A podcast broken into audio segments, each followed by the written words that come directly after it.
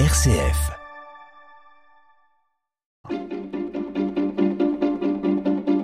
L'agenda des régions, les idées sorties des radios RCF. Et les spectacles nocturnes sont nombreux l'été. On s'intéresse au fantastique de Trévoux dans l'Ain, qui est donné les trois soirs qui viennent, aujourd'hui, demain et après-demain. À Trévoux, que sont ces fantastiques, Xavier Jacquet?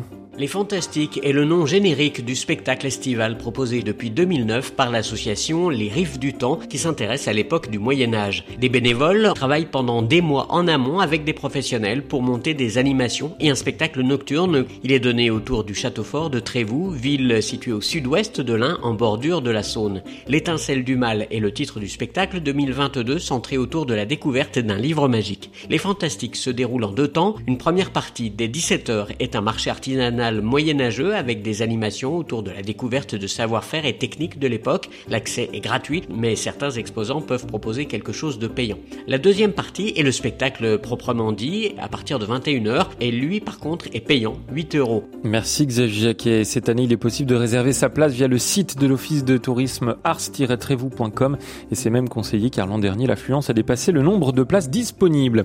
Allez, direction les Pays de Savoie à présent pour un festival autour du Mont Blanc, la sixième édition du Géofestival Alpin euh, qui a débuté le 19 juillet qui se déroule jusqu'au 2 août prochain. Et au programme des conférences grandeur nature. Bonjour Charlotte Ruyer.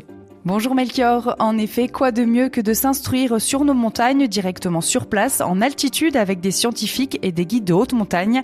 Pendant deux semaines en Haute-Savoie, Savoie et dans le Val d'Aoste en Italie, 32 géorandos passionnantes sont organisées autour du massif du Mont Blanc, entre histoire de la montagne, anecdotes ou encore explications des phénomènes climatiques.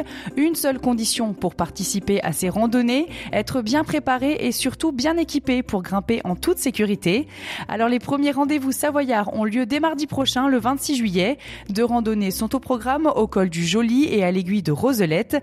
Toutes les géorandos sont à retrouver sur géofestival2022.com et n'oubliez pas de réserver. Merci beaucoup Charlotte Ruguet. Et pour finir, en Haute-Loire, une exposition prestigieuse s'installe tout l'été au Chambon-sur-Lignon, le lieu de mémoire dédié à l'histoire des Justes qui ont sauvé des Juifs pendant la Seconde Guerre mondiale, accueille des œuvres de Marc Chagall, Martin Obadia toiles, sculptures, céramiques, dessins originaux, 21 œuvres illustrent des passages de la Bible, l'espoir, la vie, le cirque, mais aussi la guerre. On y retrouve la variété de teintes qui en font sa marque de fabrique, du bleu, du rouge, du noir et des motifs comme la nature, la vie humaine, les animaux. Et le nom de l'exposition n'a pas été choisi au hasard. Marc Chagall, d'une rive à l'autre, fait écho au parcours de l'artiste.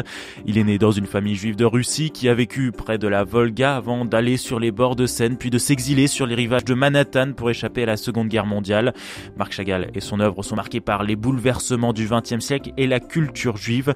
L'artiste a toujours été un défenseur des juifs et de la liberté de religion, des engagements qui font écho avec le plateau du Haut-Lignon où de nombreux juifs ont été aidés et cachés par la population.